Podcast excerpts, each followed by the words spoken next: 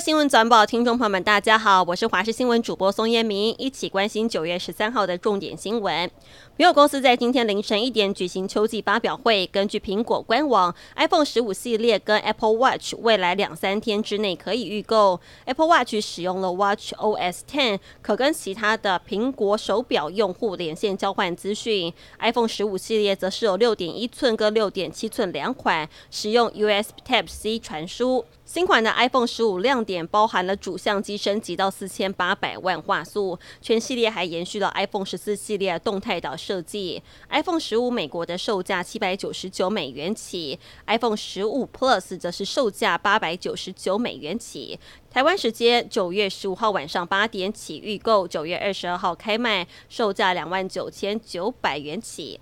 卫福部跟劳动部昨天下午召开放宽聘雇外籍家庭看护工免评多元管道咨询会议，针对三类族群放宽限制进行评估，未来可望不再需要巴氏量表就能申请外籍看护。初步估计，免巴氏量表评估的第一类包含使用长照服务六个月以上，第二类轻度失智患者，最后是特定身心障碍等。推估放宽后受惠人数大约有六十万人，不过这并非是定案，最快十月会再进行会议。为了推动灾防告警广播训练演练测试精进作为，在今天下午四点，五大电信配合主管机关会进行发送作业。由于近年来受到全球气候异常的影响，天然灾害发生的频率大幅增加，破坏力很惊人。而台湾位在西太平洋的边陲，地震跟台风频繁，示警讯息的传递更加重要。这次的测试地区包含了全台含离岛地区，灾防告警讯息发送测试期间将不会影响客户的服务使用。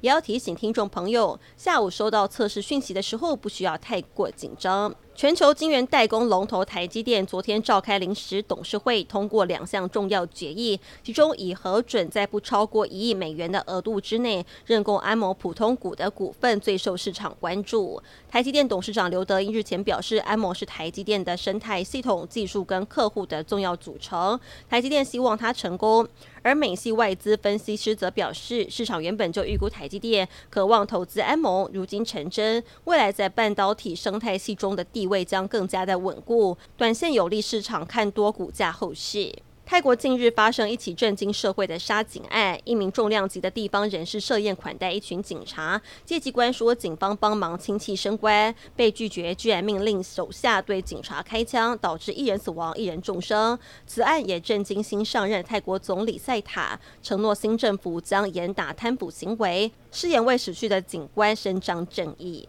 荷兰警方昨天宣布，一名艺术侦探成功找回一幅失窃的珍贵梵谷画作。这幅作品是三年半前借展美术馆，在防疫封馆期间某一天夜里遭人入侵偷走的。法新社报道，艺术侦探布兰德在十一号找回了这幅失窃的画作，估计这幅画的价值高达台币一元至两亿元。